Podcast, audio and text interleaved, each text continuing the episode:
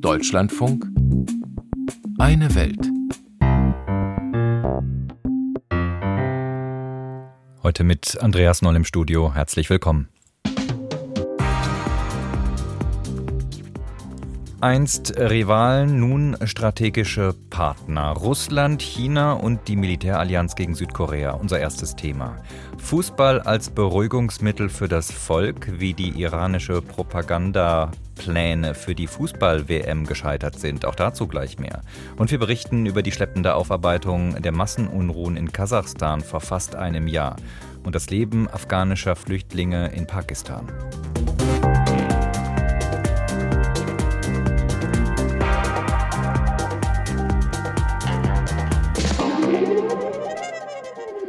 Konstruktiv will sie sein im Ukraine-Konflikt die chinesische Führung. Das hat Staats- und Parteichef Xi Jinping diese Woche noch einmal beim Treffen mit EU-Ratspräsident Charles Michel in Peking betont. Doch kritisiert hat die KP-Führung den russischen Angriff auf die Ukraine bis heute nicht. Im Gegenteil, Moskau und Peking demonstrierten in dieser Woche erneut militärischen Schulterschluss. Chinesische Bomber und russische Kampfjets waren gemeinsam bei einem umstrittenen Manöver über der koreanischen Halbinsel im Einsatz. Bei diesem Manöver haben die Jets eine südkoreanische Pufferzone durchflogen.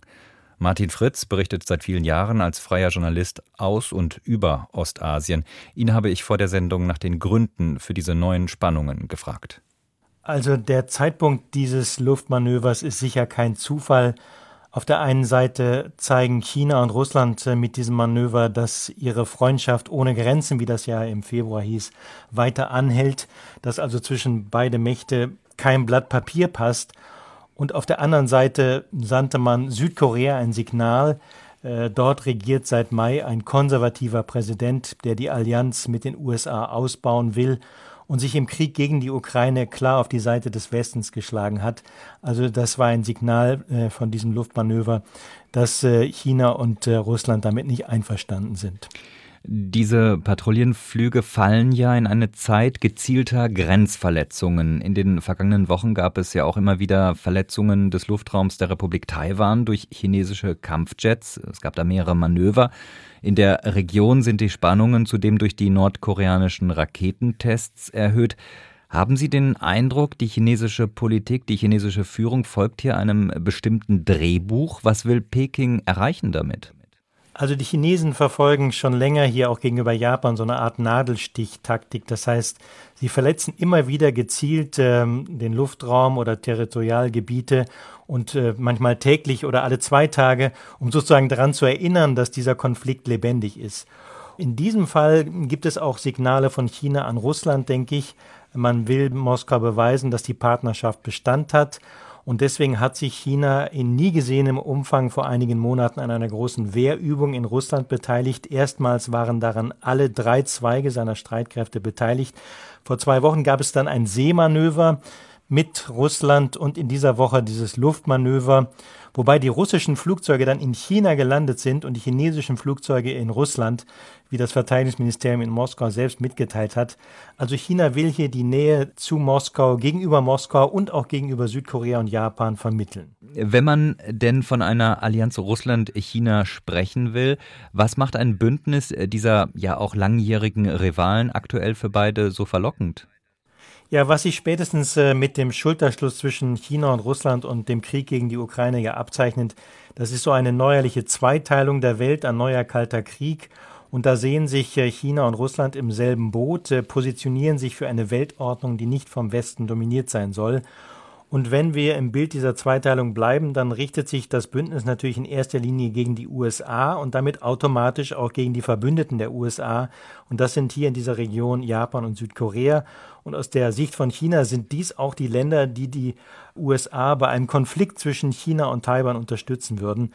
Äh, die USA betrachten Japan und Südkorea wiederum als ihre Vorposten im Pazifik äh, vor Chinas Küste. Also dass diese Betrachtungsweise ist sozusagen wechselseitig. Glauben Sie denn, dass äh, diese Entwicklung auch Auswirkungen auf den Ukraine-Krieg hat? Es gab ja zuletzt auch Medienberichte über eine mögliche Luftbrücke zwischen China und Russland. Also ich sehe das im Moment nicht. Bisher hält sich China ganz klar mit militärischer Hilfe zurück damit nicht der Eindruck entsteht, man hielte Distanz oder ist auf Distanz gegangen, macht man eben diese Manöver und beteiligt sich da, engagiert sich da stärker als in der Vergangenheit.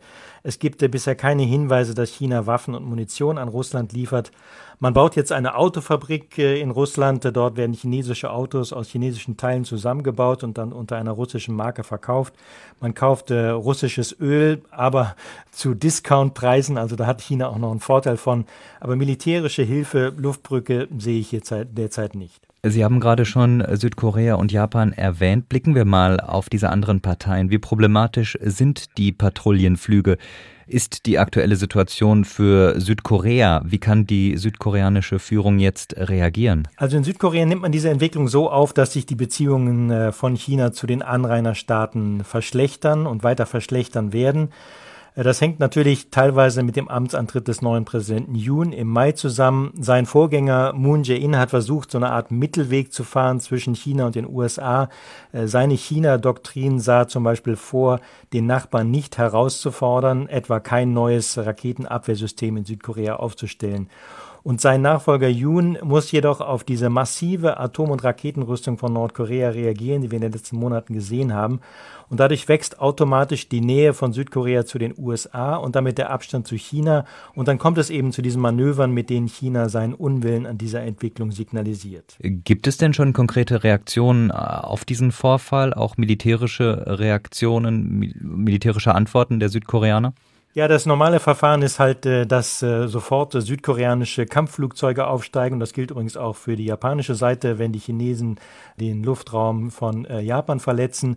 Hier handelt es sich um eine vorgelagerte Luftraumzone wo normalerweise die Abmachung ist, dass wenn da, wenn man da hineinfliegt, dass man vorher Bescheid sagt, dass man die Kennung der Flugzeuge durchgibt. Aber Russland und China erkennen diese Vorluftraumzone nicht an und sagen, wir können da einfach reinfliegen, ohne dass wir uns vorher anmelden. Aber das wird, die Tatsache, dass man diese Kooperation verweigert, zeigt schon, dass man das natürlich nicht in der Absicht tut, äh, sich äh, mit Südkorea und Japan ja friedlich zu beschäftigen, sondern das ist natürlich ein militärisches äh, Drohgebärdezeichen. Neue Spannungen auf der koreanischen Halbinsel. Ostasien-Korrespondent Martin Fritz über die militärische und politische Allianz zwischen Russland und China und wie sie von den Nachbarländern bewertet wird.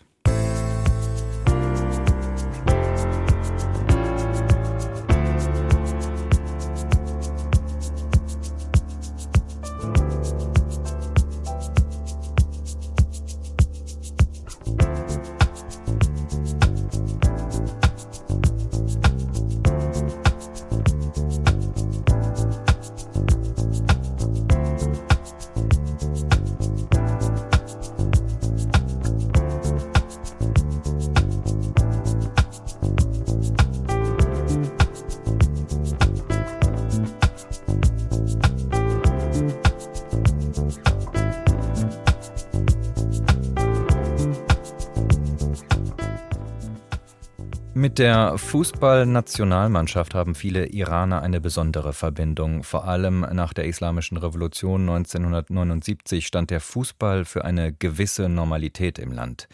Entsprechend groß war die Freude der Fans über die WM-Qualifikation. Kein Wunder, dass auch das durch Massenproteste unter Druck geratene Mullah-Regime die WM nutzen wollte, um Sympathien im Volk zurückzugewinnen. Viel spricht mittlerweile dafür, dass es dafür einen genauen Propagandaplan gab. Dass der am Ende nicht aufgegangen ist, liegt aber nicht zu sehr am Vorrunden aus der Iraner nach dem Spiel gegen die USA, wie Karin Sens berichtet. Wochen vor Beginn der WM gibt es eine Sitzung der mächtigen Revolutionsgarden zum Auftritt in Katar. So zumindest stellt es die Hackergruppe Black Reward dar. Sie veröffentlicht eine Tonaufnahme, die angeblich daraus stammen soll. Sie legt nahe, dass das iranische Regime einen Propagandaplan für die Fußballweltmeisterschaft erarbeitet hat. Demnach sagt Katar zu, alle regimekritischen Kundgebungen, Äußerungen oder Symbole zu unterbinden. Außerdem liefert die Regierung in Doha Listen von Iranerinnen und Iranern, die Tickets für die Spiele gekauft haben und verspricht, Oppositionelle, die Teheran nicht im Stadion sehen will, bleiben draußen. Dagegen will man 5000 regimetreue Fans kostenlos nach Katar schicken, um für die richtige Stimmung in und um das Stadion zu sorgen. Später werden iranische Beamte der Sicherheitsorgane als Fußballfans in Katar identifiziert. Ein weiterer Baustein des Propagandaplans scheint die Nationalmannschaft mit dem Spitznamen Team Mellis selbst. Vor dem Abflug zur WM posiert sie beim ultrakonservativen Präsidenten Ibrahim Raisi. Danach bekommt sie von Demonstrantinnen und Demonstranten einen neuen Spitznamen, Team Mullah. Die Spieler haben ihre Sympathien bei ihnen verspielt. Das ändert sich auch nicht, als sie beim Auftaktspiel gegen England bei der Nationalhymne schweigen, aus Solidarität mit den Protesten zu Hause. Im Gegenteil, die Menschen im Iran feiern die satte 2 zu 6 Niederlage. Ein Teheraner erzählt, als der Iran die ersten Tore kassiert hat, habe ich überall in unserem Viertel Hupen und Tröten gehört. Und nach dem Spiel ist das so weitergegangen. Auf der Tribüne im Stadion sind Flaggen und T-Shirts mit einer Hauptparole der Proteste zu sehen. Frauen, Leben, Freiheit. Der Propagandaplan des Regimes scheint nicht zu funktionieren. Noch nicht. Wenige Tage später zeigt sich ein anderes Bild auf dem Rasen. Die iranischen Spieler singen beim Spiel gegen Wales die Nationalhymne mit. Der Iran gewinnt gegen Wales mit 2 zu 0. Zu Hause feiern diesmal die Fans und die, die sich seit Beginn der Proteste nicht mehr raustrauen. Sie haben sich die Straße für diese Nacht zurückerobert, meint dieser Teheraner, der in der Stadt unterwegs ist. Es sind nicht viele, die da offenbar ihren Frust rauslassen. Sie versuchen aber Stimmung zu machen und die Aufmerksamkeit auf sich zu lenken. Dieser Sieg ist wohl eine Niederlage für alle Menschen, die die letzten Monate auf den Straßen waren und ein Sieg für die iranische Regierung. Das sollten wir akzeptieren. Am Ende der Vorrunde steht der wichtigste Gegner, der Erzfeind des Regimes, die USA. Im Iran läuft die Propagandamaschinerie. Nieder mit Amerika. Die Parole ist Pflicht bei Pro-Regime-Demonstrationen im Iran. Diesmal rufen sie Spezialkräfte der mächtigen Revolutionsgarden. Sie gehören zu denen, die in diesen Tagen auf den Straßen im Land brutal gegen Demonstrantinnen und Demonstranten vorgehen. Vor ihnen sitzt der oberste religiöse Führer Ayatollah Ali Khamenei. Das Problem sind nicht ein paar Krawallmacher auf der Straße, auch wenn jeder Krawallmacher, jeder Terrorist bestraft werden muss. Das Schlachtfeld ist viel größer. Der Hauptfeind ist die globale Arroganz. Als globale Arroganz bezeichnet das Regime die Vereinigten Staaten. Die würden mit hinter den Protesten der letzten Monate stecken. Der Druck auf die iranischen Nationalspieler vor dem großen Spiel steigt und auf ihre Familien, berichtet der US-Fernsehsender CNN im Vorfeld. Teheran habe ihnen mit Gefängnis und Folter gedroht, wenn sich die Mannschaft nicht benimmt, zitiert CNN eine anonyme Quelle. Die iranische Mannschaft hält sich an die politischen Vorgaben, aber sie verliert. Der Iran ist raus, der Propagandafeldzug zu Ende. Die wirkliche Niederlage kassiert das Regime in Teheran.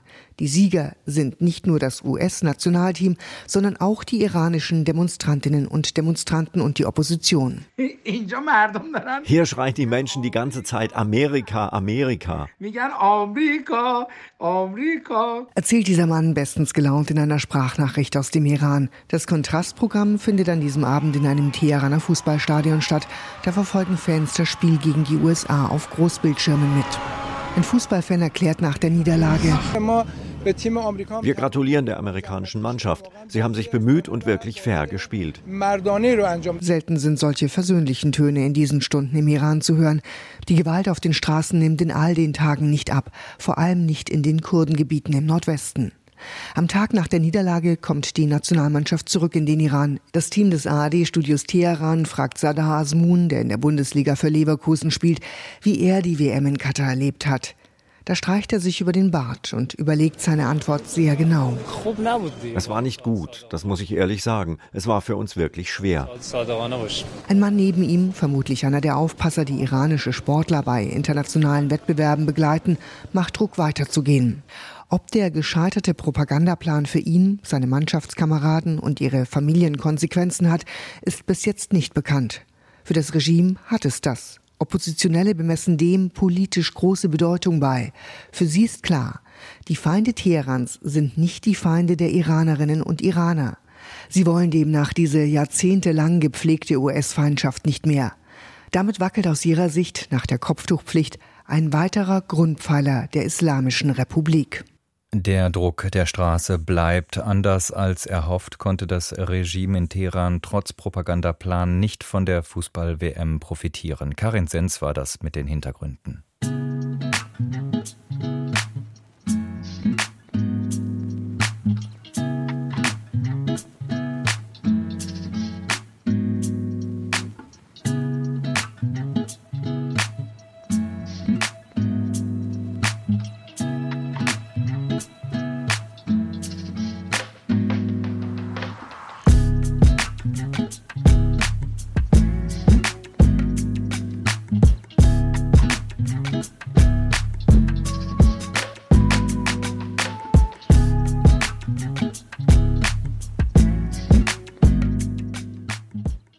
Fast ein Jahr nach blutigen Massenprotesten im zentralasiatischen Kasachstan haben die Menschen einen neuen Präsidenten gewählt. Der im Amt bestätigte Kasim Jomart Tokayev hat der Bevölkerung einen Kurswechsel versprochen. Mehr Reformen hat Tokayev angekündigt und der 69-Jährige geht auf Distanz zu seinem Vorgänger, der Kasachstan fast 30 Jahre mit harter Hand regiert hatte. Doch auch Tokayev selbst hat Blut an den Händen kleben. Er gab den Schießbefehl, als kurz nach Weihnachten vor einem Jahr Hunderttausende auf die Straße gegangen waren, um Veränderungen im Land einzufordern. Mehr als 200 Menschen wurden damals getötet. Was genau geschah, ist bis heute aber nicht aufgeklärt. Im Gegenteil, das Regime, so berichtet unsere Korrespondentin Annette Kammerer, macht jetzt aus den Opfern vom Januar die Täter von heute. Eidos Meldechan zeigt ein Video auf seinem Handy. Zu sehen ist sein altes Auto, in dessen schwarzes Blech sich kleine Löcher bohren. Es sind Einschusslöcher eines Maschinengewehrs. Hier haben sie von hinten geschossen, ins Nummernschild, in die Rückscheibe, in die Kopfstütze des Fahrersitzes. Es ist der 7. Januar dieses Jahres, orthodoxes Weihnachten, Feiertag in Kasachstan. Sie brauchten damals Windeln, erzählt der Familienvater, sind gerade erst aus dem Urlaub zurückgekommen, weshalb der älteste Sohn Baujan mit dem Auto und drei Geschwistern zu einem Supermarkt losfährt. Auf dem Rückweg gegenüber der Stadtverwaltung springt die Ampel auf Rot. Baujan hält an. Und dann wird plötzlich das Feuer eröffnet. Die Kugel des Scharfschützen hat meiner vierjährigen Tochter den Kopf zerschmettert. Am 7. Januar habe ich meine Tochter verloren. Meine älteste Tochter wurde von sieben Kugeln getroffen, hat aber überlebt. Mein ältester Sohn hatte Schusswunden an beiden Armen und an der Schulter. Ausgerechnet an jenem Tag erteilt der kasachische Präsident Kasim Shomat Tokayev seinen Sicherheitskräften den Schießbefehl. Denn seit gut einer Woche herrscht Ausnahmezustand im autoritär regierten Kasachstan. Überall im Land demonstrieren Hunderttausende Menschen. Ayjan Serikova ist eine, die damals dabei war. Weil sie Angst vor Repressalien hat, bleibt ihr wirklicher Name geheim. Ich schaue mich so um und da ist eine riesige Menge an Leuten. Wir haben uns so gut gefühlt. Wir waren wirklich glücklich, dass wir das Volk endlich auf die Straße gegangen sind, endlich rausgegangen sind und etwas für uns fordern. Serikova ging damals für ihre Kinder auf die Straße, erzählt die gut 50-Jährige.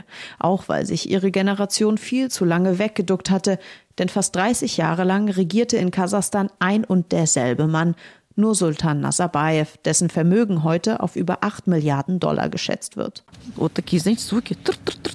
Ich habe Schießgeräusche gehört, es klang wie in einem Computerspiel. Und ich habe das überhaupt nicht verstanden. Ich konnte nicht glauben, dass auf Menschen geschossen wird. Präsident Tokayev ließ die landesweiten Proteste gewaltsam niederschlagen und rief dafür die OVKS, ein Militärbündnis unter der Führung Russlands, um Hilfe. Ein Umstand, der Präsident Tokayevs Position bis heute schwäche, meint der unabhängige Politologe Dimash Aljanov.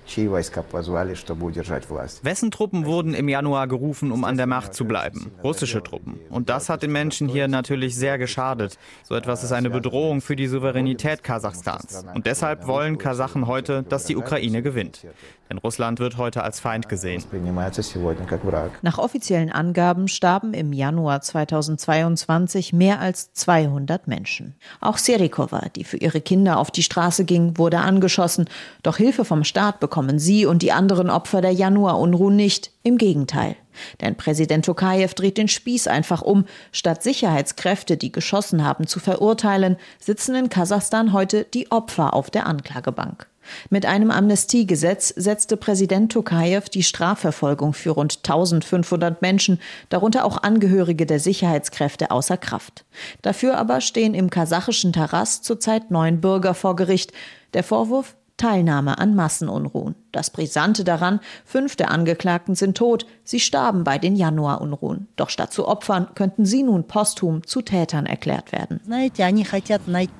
Sie versuchen irgendwie diese Terroristen zu finden. Und das auf Kosten der Menschen, auf Kosten junger Leute, auf Kosten der Ermordeten. Weil Tote eben nicht mehr sprechen können.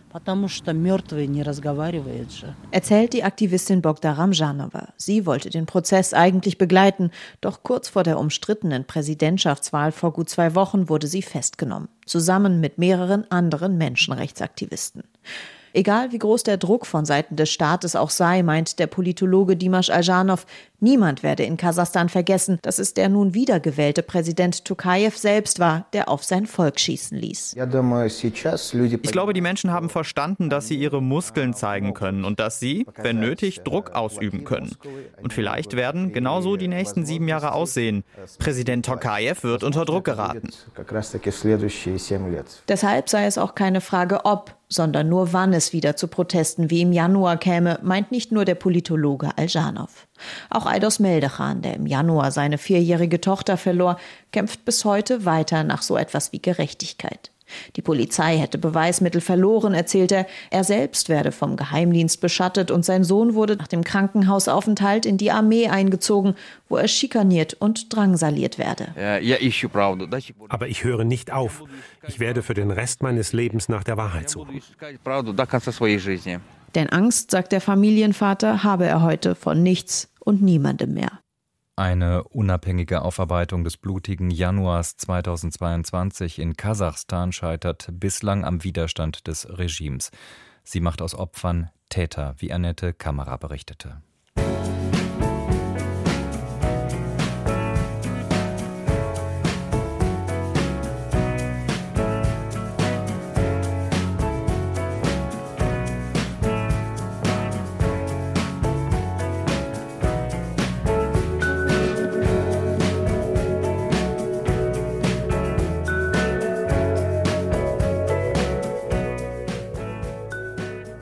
der Machtübernahme der Taliban in Afghanistan im Sommer 2021 sind viele Afghanen nach Pakistan geflohen. Doch Hunderttausende afghanische Flüchtlinge leben schon seit Jahrzehnten im Nachbarland. Bis zu drei Millionen Afghaninnen und Afghanen in Pakistan zählen die Vereinten Nationen, eine der größten Flüchtlingsgruppen weltweit. Doch Fortschritte bei der Integration gibt es nur wenige. So durften afghanische Kinder lange keine regulären Schulen in Pakistan besuchen. Über die Gesellschaft für internationale Zusammenarbeit unterstützt Deutschland Projekte, um eben jene Schüler besser zu integrieren. Peter Hornung hat eine so geförderte Grundschule in Peshawar in Nordwest-Pakistan besucht.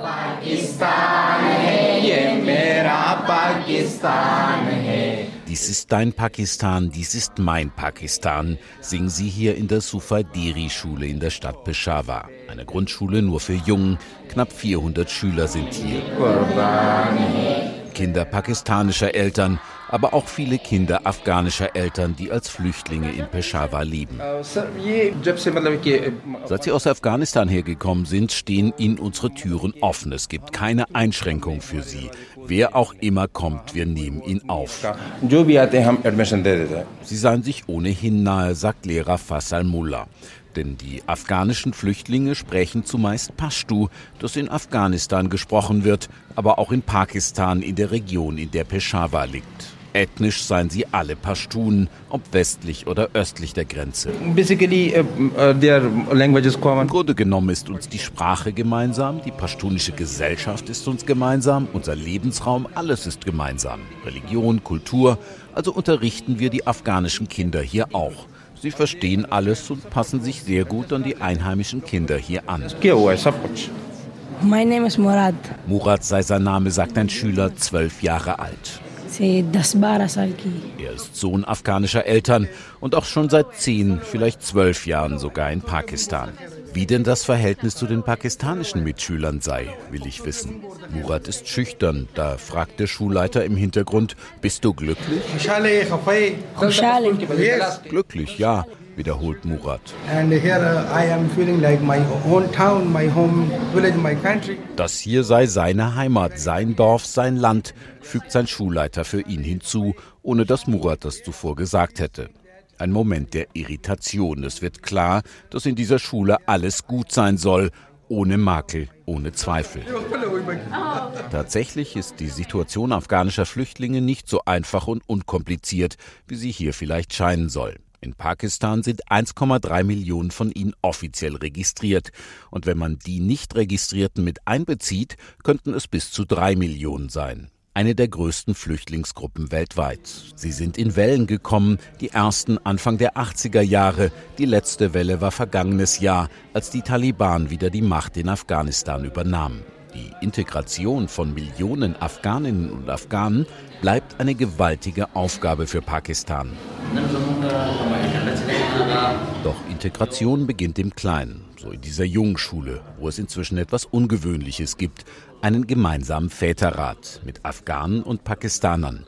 Der Schuhmacher Shamsuddin ist Mitglied des Rates. Er hat zehn Kinder. Zwei seiner Söhne sind an der Schule. Seit 44 Jahren, sagt er, lebe er in Pakistan.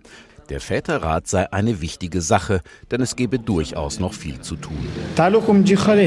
Wir haben eigentlich gute Beziehungen untereinander, aber man nennt uns immer noch Flüchtlinge. Egal was wir tun, egal wie lange wir hier leben, wir sind immer noch Flüchtlinge.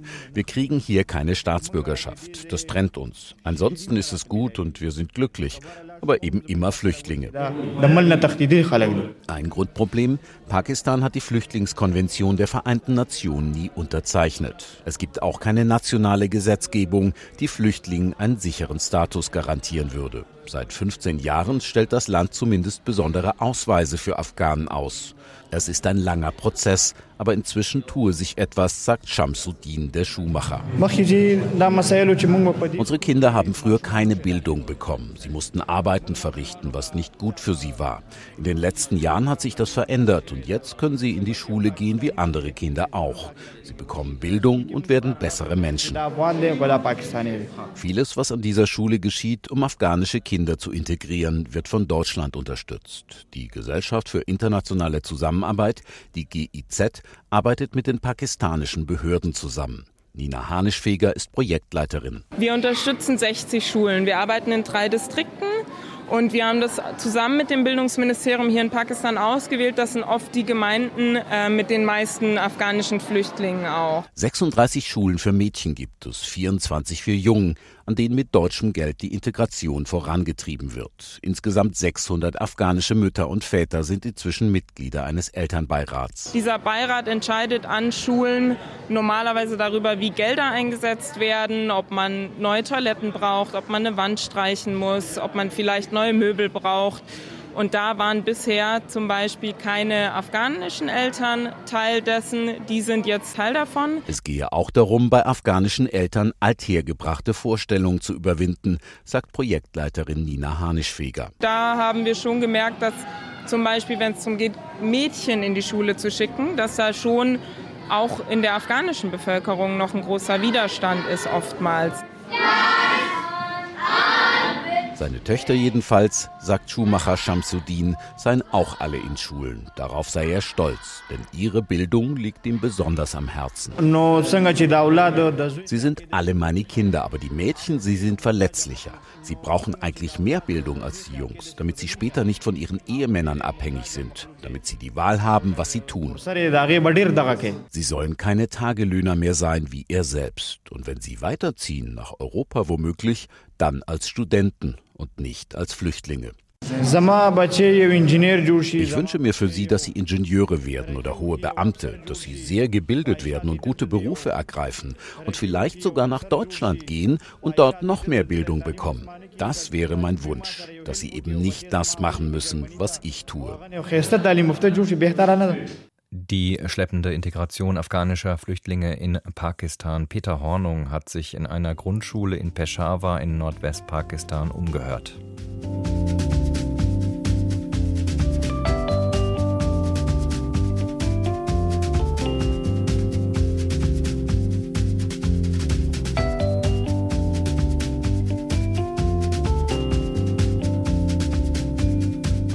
Hier in der Mikrofon war Andreas Noll. Ich wünsche Ihnen noch ein erholsames Wochenende.